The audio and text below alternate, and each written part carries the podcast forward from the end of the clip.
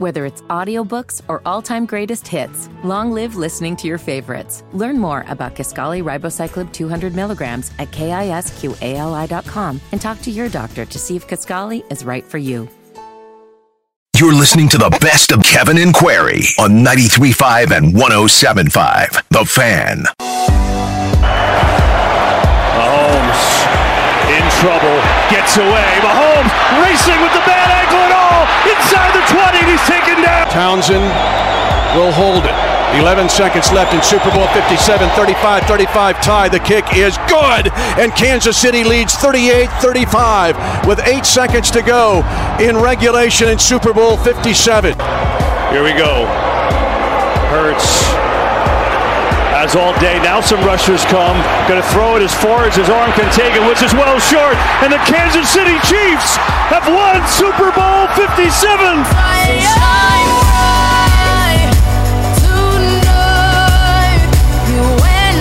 You ready for my crazy thought of the day, Kevin? Sure. Let's get it out of the way early, I guess. And this is not meant as a negative. It's going to come off that way.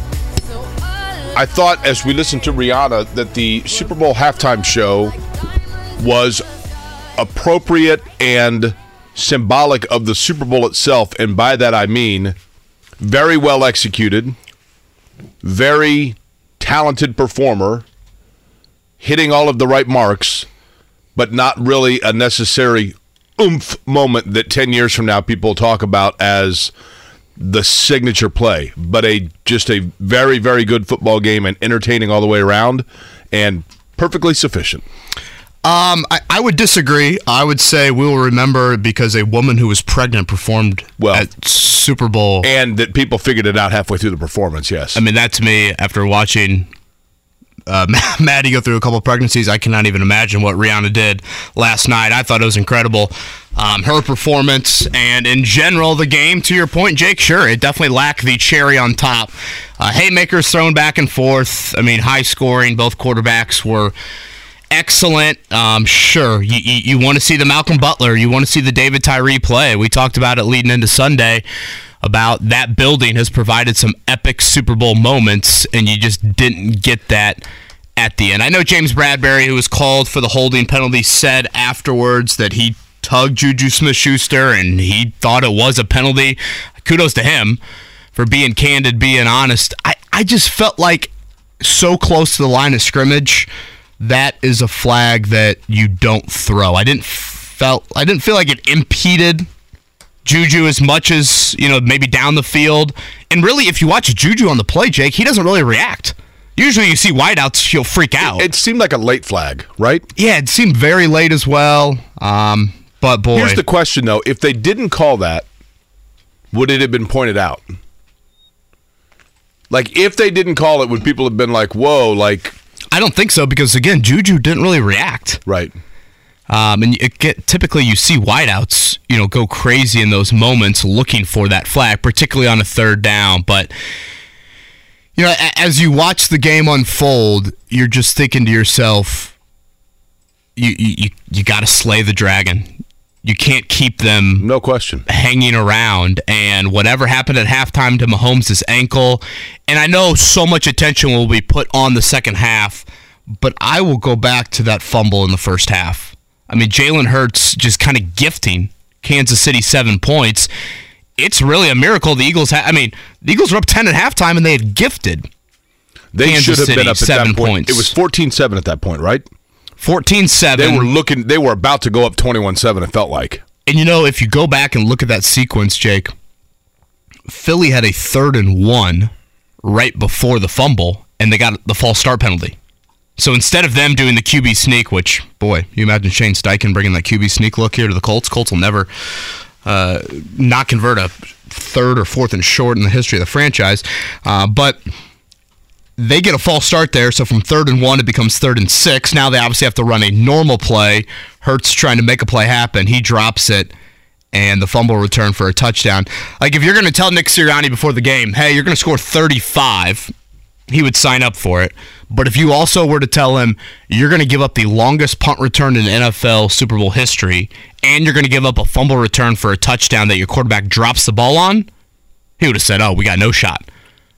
to win the game. But again, you got to put Kansas City away. You let them hang around, and Patrick Mahomes did Patrick Mahomes things. Uh, good Monday morning to you, Kevin Bowen, Jake Query, and Mark Dykton. A whole lot to get to on this Super Bowl Monday. The latest from the national reports, and I think a lot of this is agent driven. The Colts are extremely quiet per usual, as a, you know, feel like we've kind of warned you. The Colts will not speak on this until pen is put to paper. Uh, but Adam Schefter from ESPN has reported this morning that Shane Steichen expected to fly to Indianapolis this afternoon to make it official as the youngest head coach in Colts history, correct? Uh, how old is he? He's in his mid 30s, right? 37 years That's old. be.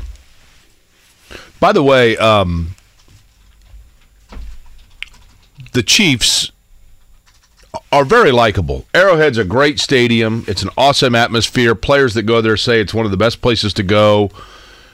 People in Kansas City, I mean, Kansas City is essentially the same city as Indianapolis if you've never been there. Very similar. Uh, great people in Kansas City. The, you know, storied franchise that's been around a long time and has now found some glory here. Patrick Mahomes, nothing about him that you that, to dislike really. Uh, his brother a little much, but And wife. uh, but is is Travis Kelce single handedly going to turn them into Patriots fatigue overnight? I think I'd rather hang out with Jason than Travis. Well, I, I guess depends on what you're going for. If you're having the party of your life, maybe Travis. But if you want to do any other function in your But life, I think you thing. hang out with Jason. But Gronkowski, with Rob Gronkowski, after a couple of years there, I think everybody kind of figured out that Gronkowski was having fun and we were all kind of in on the joke. Like he, he knew the character he was playing and just kind of lived up to it. I, I I think this guy's just naturally a D bag, right? Cocky, sure. I don't know if I, I I don't know if I know him well enough to throw out the old d bag. Um, but boy, he's a damn good football player, and him and Patrick Mahomes. I mean, he's a great player, but one of the best duos, frankly. what bothers me, in Kevin, NFL is history. he doesn't allow Tra- Patrick Mahomes any. Like after the game, I want to hear from Patrick Mahomes. And like the whole time Erin Andrews is trying to talk to Patrick Mahomes, Travis Kelce's like jumping in, yelling over everything. yeah, I, I thought we could have done that separate. Totally. I mean, he's like gone overboard with it. And the whole like us against the world, like no one believed in us. You're the number one seed, right? Yeah, that was a bit much. He acted like they were UMBC. Totally. Oh, the Houston Texans just won the Super Bowl. That's what he made it sound like. Totally. Uh, second youngest head coach. Thank you, Dustin. Uh, Don Shula, 33 in 1963.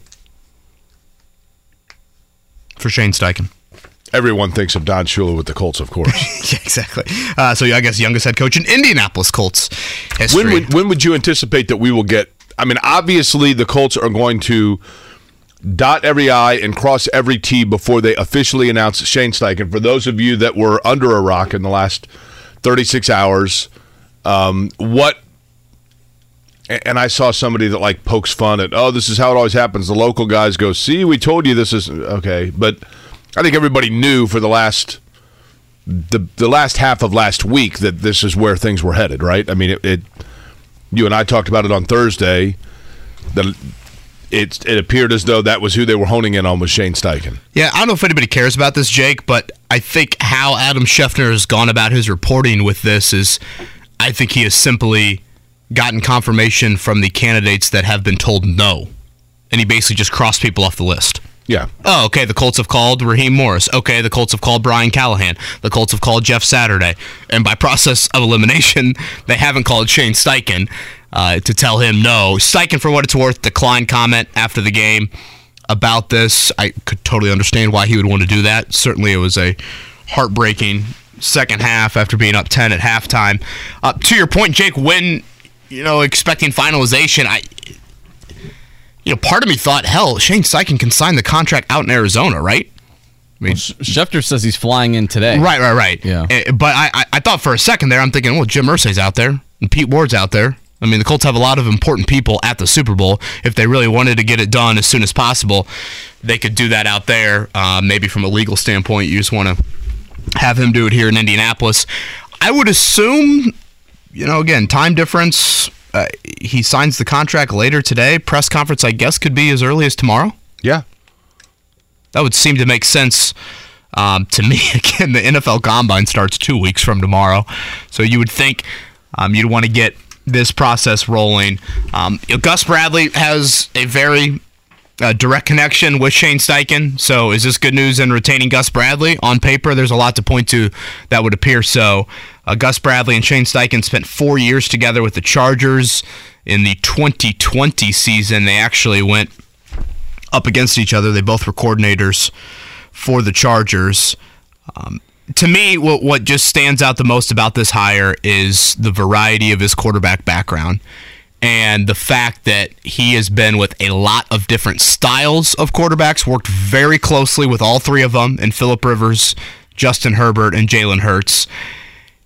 The styles of quarterbacks are different, the ages of the quarterbacks are different. And Jake, when you watch Philadelphia last night, I fully expect the Colts to be uber aggressive under Shane Steichen, to be very plugged in situationally, and I think those are all very important keys to have in a modern NFL. And if you can't get quarterback right, you don't have a chance. And this hire, arguably more than anybody else on the list outside of maybe Brian Callahan, but I think you could argue Steichen's got the more impressive quarterback resume. This gives you the best opportunity at making sure that position turns out to be a win for the Colts. I'm going to ask you a really dumb question here. And truth be told, I don't know that anybody definitively knows this answer, but it probably varies from coach to coach, in all honesty. Fourth and one for the Philadelphia Eagles or any any team. In your opinion, Kevin, more often than not on a fourth and one, the head coach informs the offensive coordinator that he wants to go for it, and therefore the offensive coordinator has the job to pick the play that's going to work, or the offensive coordinator is the one that makes the decision they're going for it. Oh, I think it's the head coach. Yeah, because Shane Steichen, you, you know, certainly offensively, Philadelphia very aggressive. You would imagine that he's going to bring some of that with him.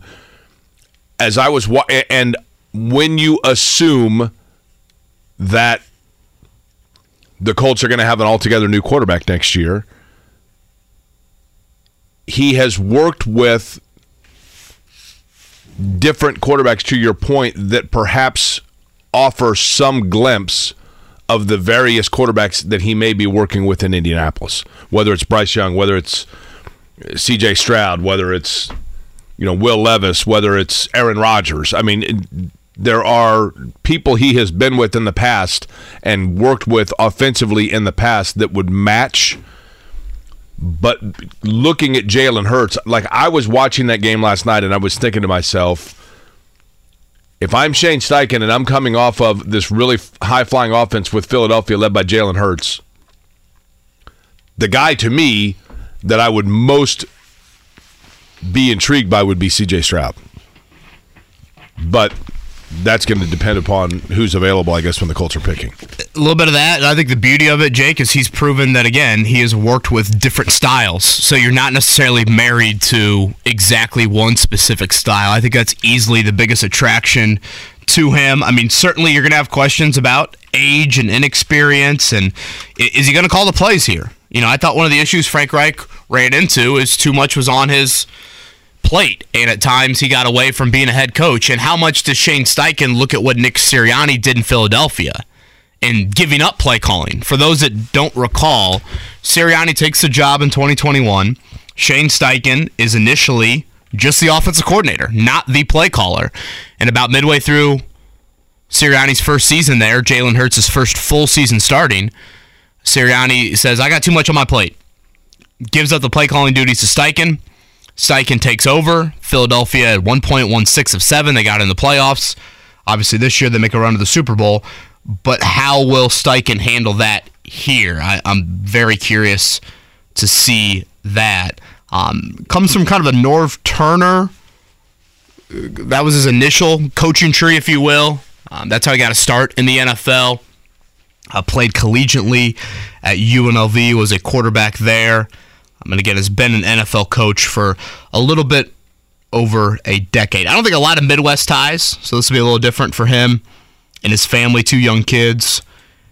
And again, Shane Steichen reportedly flying to Indy later today to put pen to paper on becoming the next Colts head coach. By, by the way, his first real stop in the NFL, He was working with Rob Chudzinski. Remember him? Sure. Do you know what three quarterbacks he was in charge of? Oh gosh, He was the offensive quality control coach with the Cleveland Browns. Derek Anderson Jason Campbell, Brian Hoyer, and Brandon Weeden.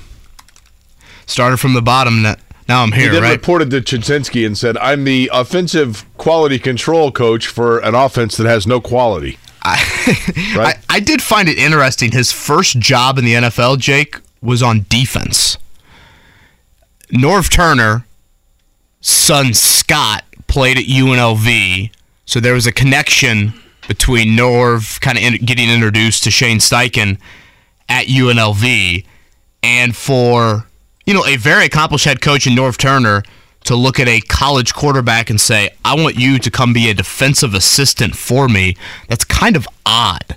I think just kind of goes to show you the type of intellect that Steichen clearly has. Um, seems to be a very, very bright individual. I know he's really close with Philip Rivers, and uh, hopefully we'll get Shane Steichen on later this week. He was a uh, journalism major, by the way, journalism and media major. Look at that.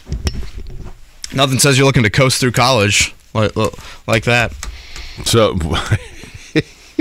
that's right. I can say that, I guess, is one. Uh, way too sloppy for the Boilermakers up at Northwestern. Yeah, I mean, Way too sloppy. again, I go back to, you know, we've talked about it. Is there a game for Purdue? Would it behoove them to get a game where you just got to put everything on the guards and force them to win for you? Because if you have, and not that Edey had an off night necessarily, but if you don't get good shootings, certainly out of, you know, Fletcher Loyer, he's kind of gone through like a little bit of a mini slump here.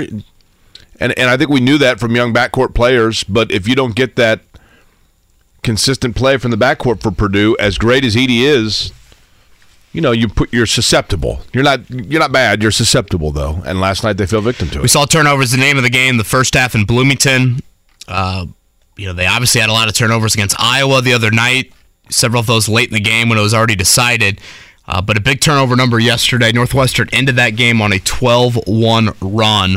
Braden Smith and Fletcher Loyer go 2 of 13 with five turnovers. Braden Smith had some big time freshman moments in that one. Northwestern 64 58. Zach Edey had 24, but he had six turnovers himself. I thought that was the one of the best you've seen, kind of the double team towards Edey really impact him all season long. Purdue had chances to try and put that game away. Bra- um, Brandon Newman had a wide open three to go up nine. It's just a few minutes to go. Missed that. And again, uh, 12 1 run to end it there. Um, Indiana with a kind of a survival game up in Ann Arbor, 62-61 for the Hoosiers on Saturday night. That was one of the uglier final five minutes you'll see from either team.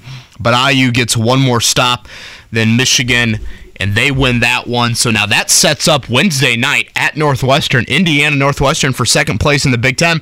And Jake, if things go a little awry down the stretch here, that could be a matchup to see who could challenge Purdue, maybe. Yeah, how the about Big Ten title? I- I mean, for Northwestern to be in this situation, you got to give a lot of credit to Chris Collins. Um, and Indiana, again, what you're seeing out of Indiana, and we've talked about this. I know this is a horse that I've beaten many, many times, but Trayce Jackson Davis is outstanding, and they just simply need, as is Zach Edey. Both teams have one thing in common, and Purdue has gotten it more consistently than has Indiana, but they need a secondary piece, right, to run. And and Jalen Hood Schifino now is starting to to play away from home with more consistency, which is what Indi- has put Indiana back into this position.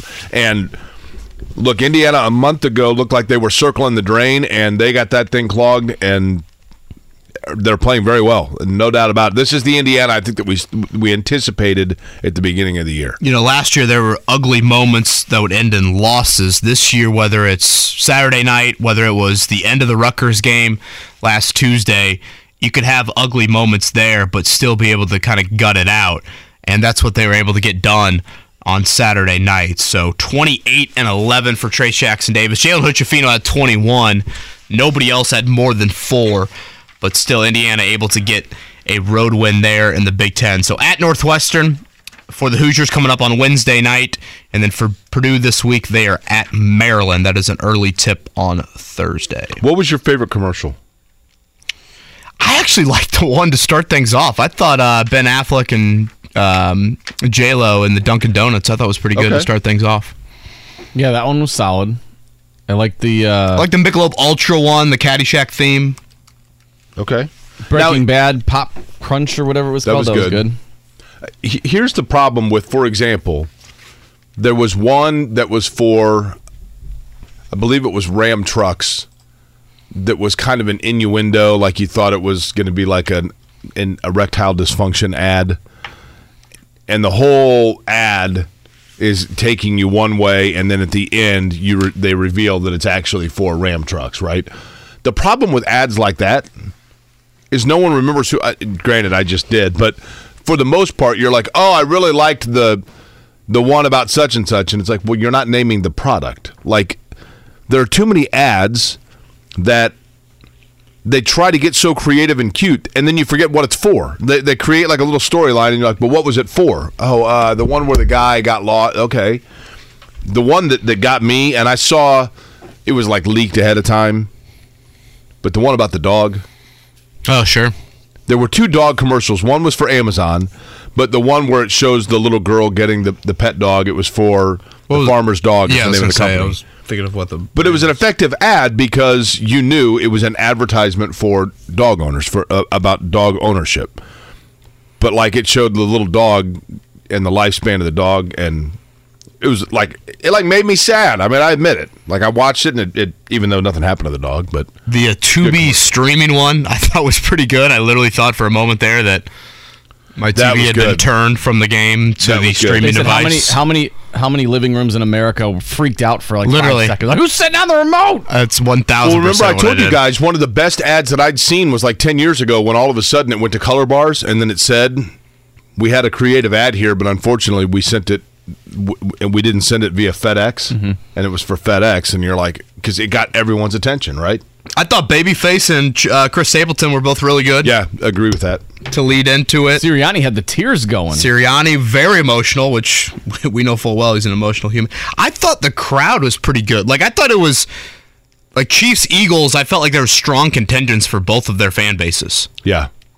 Yeah, because a lot of times the Super Bowl becomes a corporate event Sure. where it's corporate execs from you know Madison Avenue as opposed to fans of the respective teams. A lot of Chiefs fans there, obviously, because you could hear it. It's know. kind of crazy that the Chiefs traded away Tyreek Hill and they won the Super Bowl. Uh, What does that tell you? I mean, I don't know. Does it? Well, it tells you Andy Reid and Patrick Mahomes are quite impressive. Travis Kelce is a Kelce's a- first ballot Hall of Famer. Yeah, he, he's a game changer for certain. No question about it. And you know they got good play out of out of. You know, uh, Juju Smith Schuster played really well in the second half. Yeah, he did. You know, he I certainly mean, did. And, and I'll, I'll go back to what I said earlier. So much of it, Jake will be on that penalty, this and that. You cannot afford to hand them seven points like they did on the Jalen Hurts fumble, and then the Kadarius Toney punt return.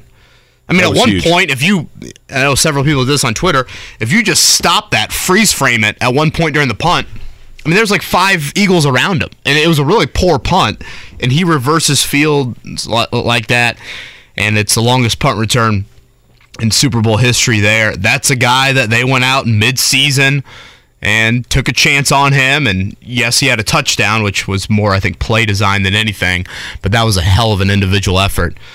But they him. got they got really. I'm talking about Kansas City. They got really hard running, good chunk yardage out of the backfield, Pacheco runs hard. uh, and he's a seventh round draft pick, and he was really good for them. Mm-hmm. I mean, he was really really effective.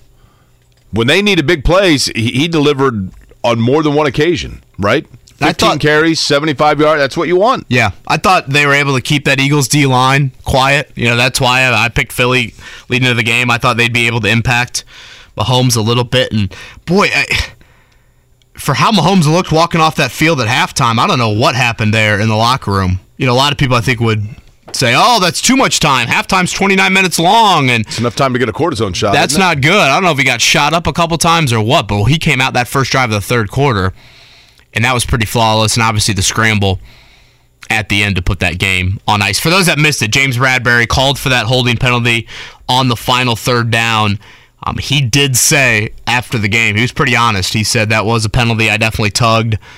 Um, I guess good on him for admitting that. I didn't love the call. I didn't like it in particular of where it was on the field. I think within the first five yards, you know, you kind of let a little bit of leeway on that. I agreed with Greg Olsen on that play. And I think oftentimes you look to how a wide receiver reacts. And clearly, if you look at the reaction of Juju Smith Schuster on that play, he didn't really act like he didn't go nuts after the incompletion. And I think he kind of looked at that as that's normal first five yard stuff. And it almost seemed like if you would have asked him in that moment, he would have thought, nope, play on. I thought, by the way, to, to continue my theme, and I and I actually appreciated this, and it's only because it's I bel you know it was their parent that pairing's first time doing it. But we have become so accustomed to the Super Bowl being a broadcast team that are household names. You know, Buck and Aikman and Al Michaels and you know and Collinsworth and I- thought it was they did a really good job. I think Olsen's pretty good. Olsen's very good, and, and quite frankly, I, I think Olsen is just very conversational and knowledgeable, and doesn't upstage anything. And then they're eventually going to put Tom Brady in that position, and everyone's going to dislike him. I think you just stay with what works, right? Yeah, and I'm glad that Brady's going to you know take another year because Right. I'll, I'll enjoy Olsen that top team. Um, if Pacheco scores, like if he does not fall down Boy, and he was about to. there at the end, and Kansas City goes up seven, if the Eagles go down and score, do they go for two in the win? Yes.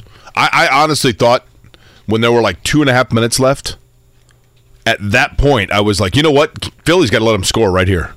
Before it gets so late in the game that it's obvious you're going to let them score, you need to just let them score. Once it became third and whatever it was, eight or nine, I was like, okay, here's a chance to get a stop here. Actually, Yeah, but then that and that penalty. But the obviously, the penalty right? ended it. And you know, I thought there was a point when Kansas City scored and they kicked the extra point to go up eight. I thought, wow, is Kansas City going to go for two here to go up nine?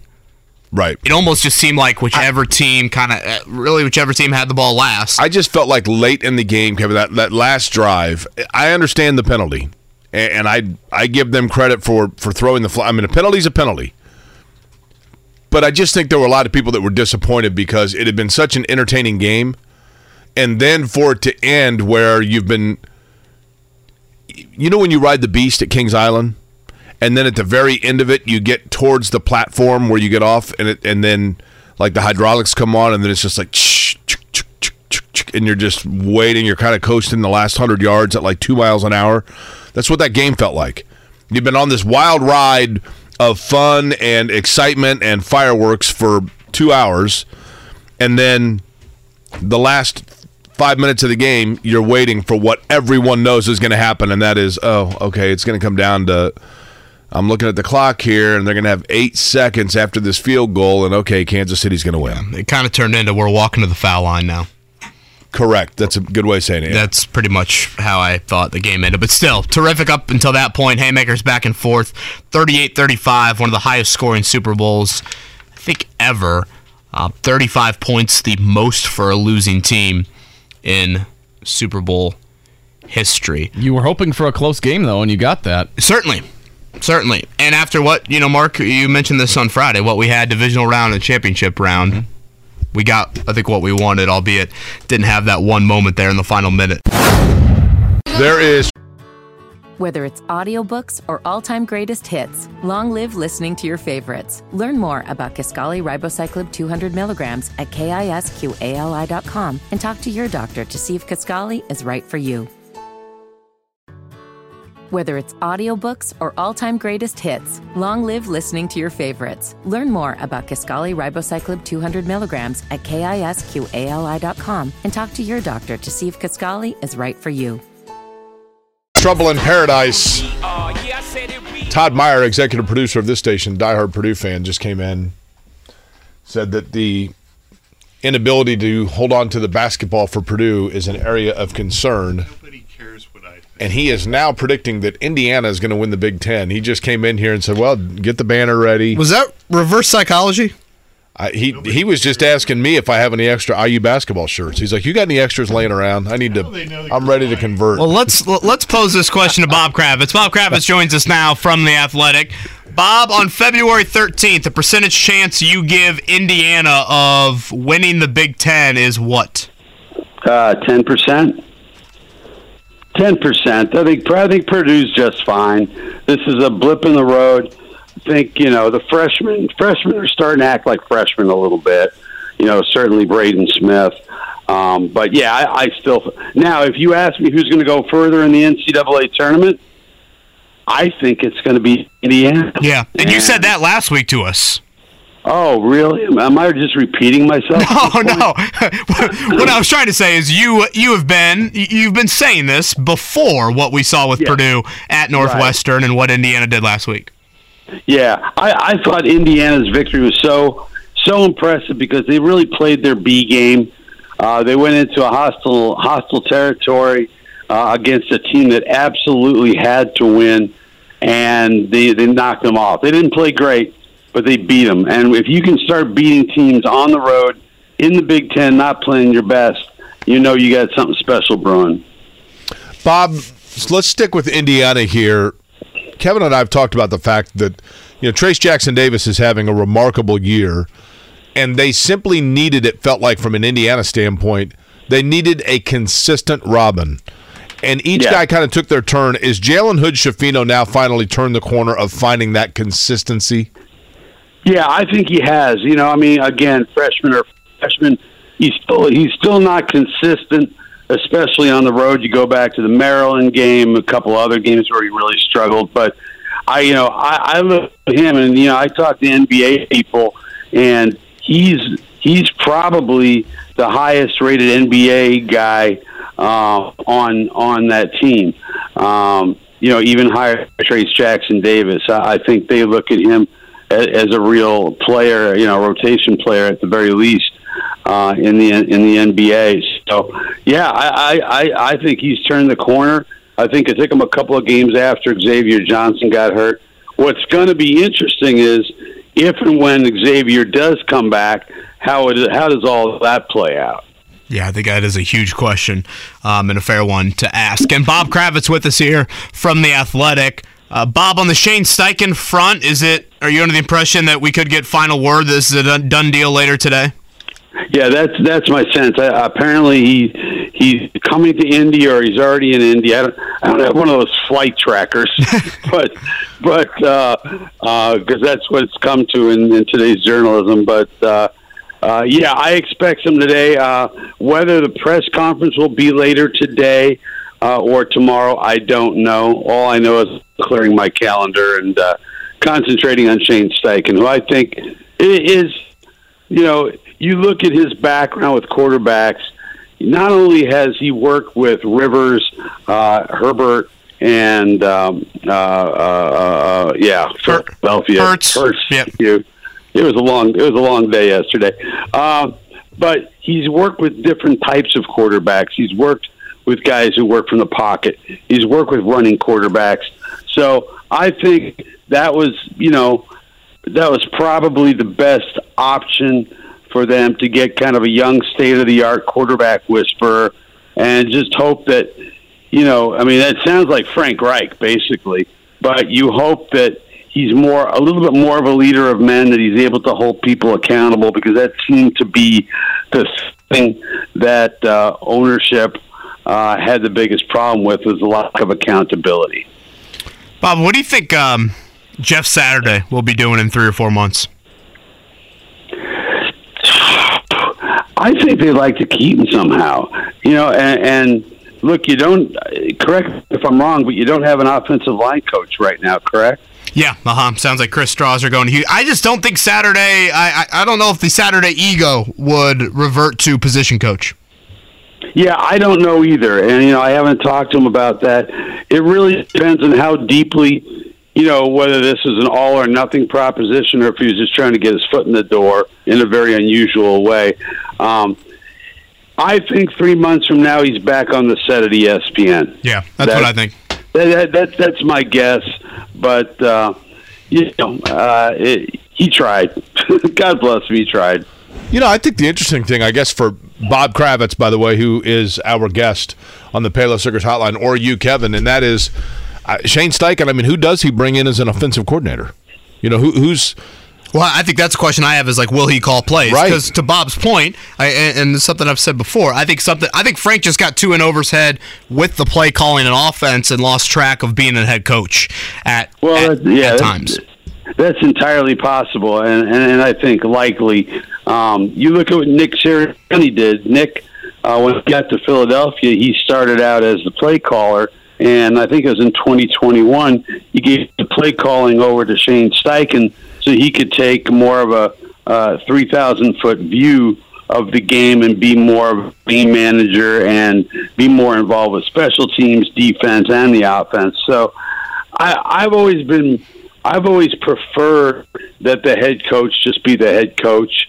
But you know, it works for some people. Uh, You know, Andy Reid calls the plays, and he's doing all right. So I just think it takes a, a better, a veteran coach to really pull that off. I, with a first-time guy, I don't know what a great, how great of an idea that necessarily is. You know, Bob, whenever you have a young coach that, and, you know, by all account, if it's Shane Steichen, and it appears as though that's the case. So a young guy that's that's a first year coach, what areas do you think it's critically important that the franchise make sure they then get hires around him right? In other words, Gus Bradley, it would appear, is going to be retained as the D coordinator. How important is it to have kind of older guard guys maybe around a younger head coach to provide that professional footing early? Yeah, I think I think that's a big thing. Uh, you know who those who those people would be. I, I don't know, but yeah, for a first time coach, uh, I want him. I I want you know. I mean, obviously Vic Fangio is available, but you know, guys like that, guys who are a little long in the tooth, who have uh, you know gone through the wars in, in the NFL and and know know the landscape. So I think that that would be a great idea. Yeah, I mean, you saw Wade Phillips and Sean McVay, you know, back when he took the Rams job a few years Right. ago. Again, Bob Kravitz with us here from The Athletic. Bob, last one on the Colts front for me, and I guess I got two. Do you think Jim Irsay listened to the fan base at all in regards to Jeff Saturday? And then, two, what are your thoughts on how Jim Irsay has let Chris Ballard handle this head coaching hiring process? Yeah, I think this is a really clear sign, or at least a hopeful sign, that uh, Chris Ballard uh, has, you know, retained some of his power that maybe he lost. You know, maybe I'm going too far and reading too much into it, but you know, look, if it was Jim Irsay, um, it would have been Jeff Saturday. It would have been Jeff Saturday. But I I think it shows that Ballard. I mean, this was clearly a very, very thorough, uh, uh, you know, investigation into these guys. I mean, 12 and 13, 14 hour interviews, for God's sake. Um, so yeah, I, I- think I think it shows that Ballard maybe has some of that power back because I don't think that this is, ne- you know, I would have loved to have been a fly on that meeting when when Ballard went in and said, uh, uh, "Mr. Irsay, uh, I think I've got my guy." You know, uh, I don't know what the reaction would have been, but uh, I think it's good that Jim gets the hell out of the way. And do you believe, Bob, by all account, if it's Shane Steichen, it would appear that's the case. It But, would. but do you think that that's exactly what took place, or do you think there were long discussions? I think really long discussions. I, I, I mean, look, you don't you don't take Jeff Saturday out of the studio at ESPN and bring him in for just an eight game uh, audition. I, I think Jim really hoped that it would work. Does he listen to the fans? I, I think he's aware of what the fans are saying. I think he's very aware of what the media is saying. I think he's smart enough to understand that if he had hired Saturday, all hell broken loose. So, did that have any impact? I don't know. Um, but you know, I mean, he does things instinctually, and sometimes you know the look. The fans didn't want to get rid of Peyton Manning, and he did that. So, you, you never know. Bob, you Bob Kravitz is our guest. He's on the Payless Liquors hotline. He is with the Athletic. Um, I think you probably know Jim Irsay as well as anybody that covers the Colts in this market. As a matter of fact, I don't think that. I know it. I mean, you know him better than anybody. Um, do you believe that this is a, a different Jim Irsay than even during the Frank Reich go round? Have things changed with Jim Irsay? Uh, we'll, we will find out, won't we? You know, uh, right now, I mean, th- this one move tells me that maybe he took a step back.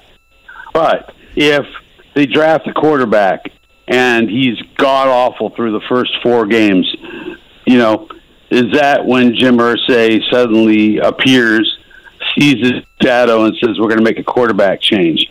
So I'll believe it when I see it. I, I think he went on a real weird power trip there for a while that was almost, you know, it was hard to understand where it came from. But he went on this power trip, and I think, you know, destroyed whatever small chance that team had to be competitive. Um, now, whether he'll continue to do that, we can only hope so. And Bob Kravitz with us from the Athletic. Bob, one of your latest up there on the Pacers and the trade deadline, and Kevin Pritchard's comments from late last week. What did you make of what the Pacers did, or maybe didn't do? Although it sounded like they tried to make some big deals. They tried to make some big deals, but you know, everybody wanted Anunoby, everybody wanted John Collins, and all those guys stayed exactly where they were before the deadline. So you know, and, and there's not there's not much that they can offer outside of those, the, the, you know, the 27th and the 29th pick. Um, certainly because they're the below below the salary cap, they can take on salary.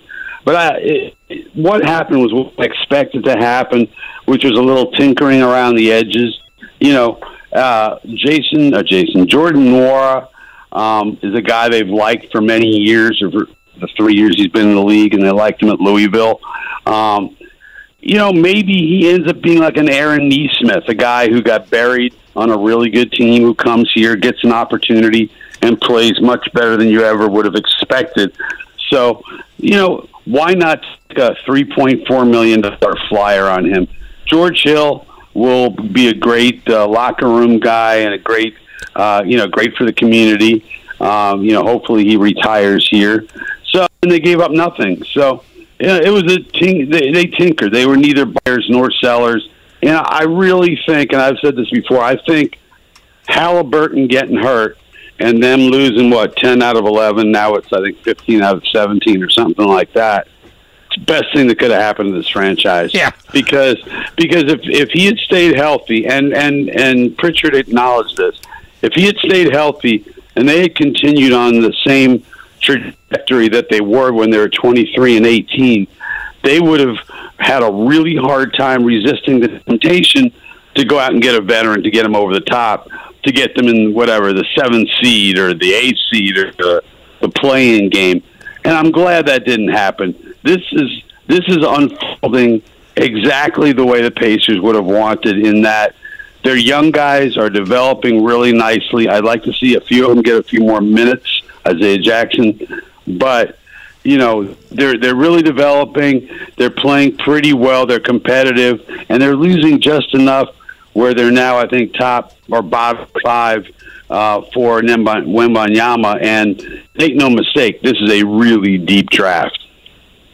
You know, Bob, I was a little the the one area that surprised me a little bit was the fact that they held on to because they have the two late first picks and the first pick to begin the second or, or one of the first picks to begin the second round. So they're going to have three picks between like picks 25 and 32 in the mm-hmm. draft. I, I, thought maybe Indiana would try to flip one of those uh, to get like another young piece. Maybe now you, you go through it in the draft and then you've got to kind of juxtapose your, your roster to make room for it. But, you know, I just, I commend them for not getting too aggressive and right. buying in too much to what we saw the first half of the year. And it sounds like you agree with that.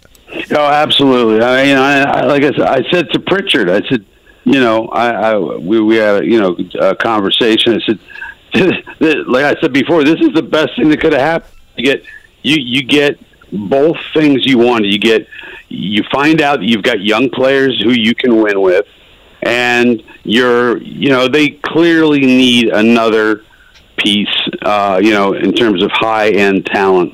They need two or three. Mostly that one, and that's it, the guy that they can pick in the top five or top six, or you know, who knows? Who knows? I mean, if you go in there with a nine or ten percent chance, you could be t- bringing home Wembanyama, and suddenly Indiana becomes becomes the center of the basketball universe. Yeah, I mean it's funny you say that, Bob. You think back to last year, like if you don't finish with the sixth overall pick, are you drafting Johnny Davis at ten? Oh, You you know, now in the G League. Right. You know, it's just crazy how when you look at, you know, the pecking order of draft classes, how things can change, particularly early in the lottery. Uh, Bob, I assume we'll be looking for something Shane Steichen related from you. Yeah, yeah. I'm just trying to get in touch with some folks uh, with some background. We'll find out if the press conference is today, and uh, we'll go from there. Thank you, Bob. All right, thank you, guys. Whether it's audiobooks or all-time greatest hits, long live listening to your favorites. Learn more about Kisqali Ribociclib 200 milligrams at kisqali.com and talk to your doctor to see if Kisqali is right for you. Whether it's audiobooks or all-time greatest hits, long live listening to your favorites. Learn more about Kisqali Ribociclib 200 milligrams at kisqali.com and talk to your doctor to see if Kisqali is right for you. Mark, no, uh, no Disturbia last night. I know. I, mu- Ashley I thought she was like- going to end with that. I thought so too. But that just tells you how deep her catalog is. that Her catalog so many is hits. unbelievable. Yeah, I would say Jake for like Mark and I's age group, that is like peak college anthem Rihanna. Yeah, I could see that. I mean, again, you, you know, I was thinking about this yesterday, and this is the ultimate challenge in booking something like that, and the ultimate compliment to someone like Rihanna, and that is, who can you get to do a Super Bowl halftime show that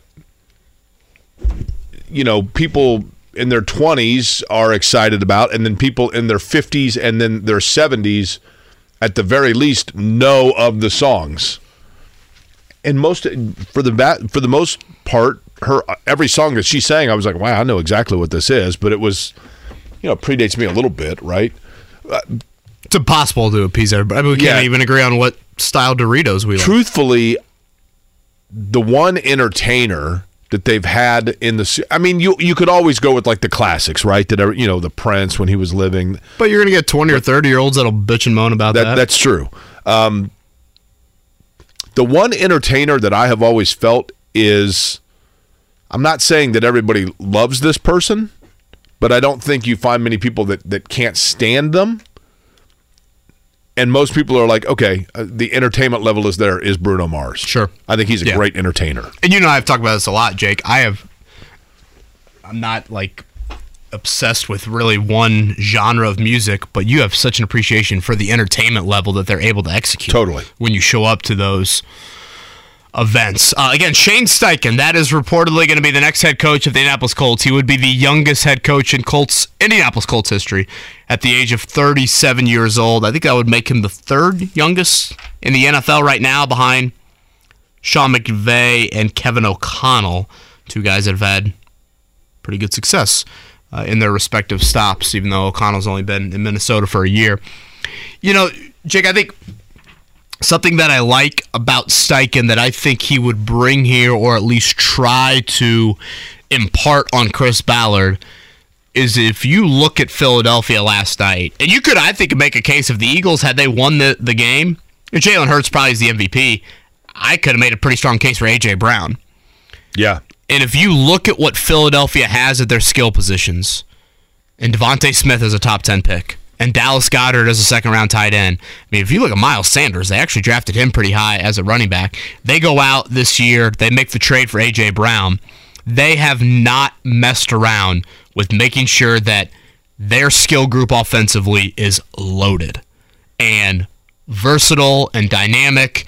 And I mean, if you look at the AJ Brown touchdown, that is just one dude just being better than those Chiefs DBs. It was a great throw by Hurts, but AJ Brown, you watch him, he high points, finds the ball, he makes a great play on it in the air, scores that touchdown.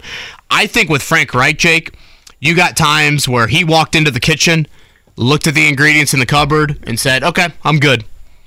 Whereas I think Shane Steichen's history could be a little bit more. I walk into the kitchen and I'm going to write some things down on the grocery list that we need. Well, somebody asked me last night, Jake, if Shane Steichen's the guy, does this mean that we're going to see more quarterback draws, uh, going forward on sneaks and fourth and one? And I'm like, yeah, but you got to understand, a lot of that has to do with the ro- the the personnel. I think the aggression is always going to be there. It- it- understood. But what I'm saying is, in terms of like, uh, for example, using Jalen Hurts in draw situations. A, a, a big part of that is facilitated by the fact that you've got to be aware of both guys on the edge because they have dynamic playmakers lining up. I mean, you know, in other words, you can't just completely stack the box because you got to worry about what's what then gets behind you. And I don't know that Shane Steichen looks at Indianapolis and says, "I've got receivers here that are going to keep every defense falling back a little No bit." chance. I mean, hell, tight ends too. You know, I, I think to that You know, I hate to say that Michael Pittman, when he was drafted, that Jalen Hurts was on the board, but Yeah, a lot of a lot of debate I think internally over at West 56 about that one. Um, to the question that you, you said that was a friend that asked you that, Jake, like what, what type of offense would they run? I, that I think is a little bit of the beauty in getting Steichen. It's that if you look at where he's been, and again was Philip Rivers position coach for several years, was his I think interim OC late in that 2019 season. Him and Rivers remain close. When you think of a Philip Rivers offense, Jake, I don't think it looks like the offense you saw last night. And that's the beauty of it. He's called plays for a Rivers offense. He's been a part. That's probably where most of his coaching background comes from. Norv Turner and that Chargers offense. And then Anthony Lynn gets the job with the Chargers. He keeps Shane Steichen on staff. They draft Justin Herbert, six overall. And if you go back to Herbert's first season, remember the crazy Tyrod Taylor injection story? Like Tyrod Taylor, the Chargers medical team injected him with the wrong thing and he couldn't play in the game. I do remember that. So Herbert was not the starter his rookie season initially. Then you have that freak accident with Tyrod Taylor. Herbert starts week two, and he ends up being just too good to take out of the lineup. And that is with Shane Steichen calling plays. And obviously, Herbert is a much different quarterback than Rivers. Herbert has 30 touchdowns, 10 picks. He's the offensive rookie of the year. A great season. So with Rivers, it's one offense. With Herbert, it's different. And then with Jalen Hurts, it goes to another level in what their offense has looked like over the last two years. And obviously, if you look at what's happened since Steichen has taken over the play calling in Philly, they get on a run to make the playoffs last season, the 2021 season. And then this year, Hurts is probably the MVP if he doesn't get hurt. And they are just a play or two away from winning the Super Bowl. It's that variety of like, I don't know exactly what offense the Colts are going to be getting in Shane Steichen because he's been a part of so many different offenses and different quarterbacks, styles, ages, etc. And to me, I think that is what is attractive because he is proven to be adaptive to who is under center. And I think too many times we get stubborn coaches that force feed a system upon a player. And you, Mark, and I had this debate during one of the earlier breaks, Jake. Like, which quarterback is he going to be attracted to in the draft? you could compare all those quarterbacks to all three that he's worked with here in See, the NFL. You and I disagree on this. You know the quarterback in the draft to me that most resembles Jalen Hurts? And that's CJ Stroud. I know you said Bryce Young earlier. I I think CJ Stroud is a Philip Rivers type pocket passer with legs. I think Stroud correct, but that's what I'm saying. Like I think you can design plays for CJ Stroud very similar to what you see in Jalen Hurts. You know, one aspect of Jalen Hurts, by the way, I want to go back to that I think is so underappreciated. And if you are driving right now, I realize we're probably an hour past the age where people would be in the car with their kids on the way to school.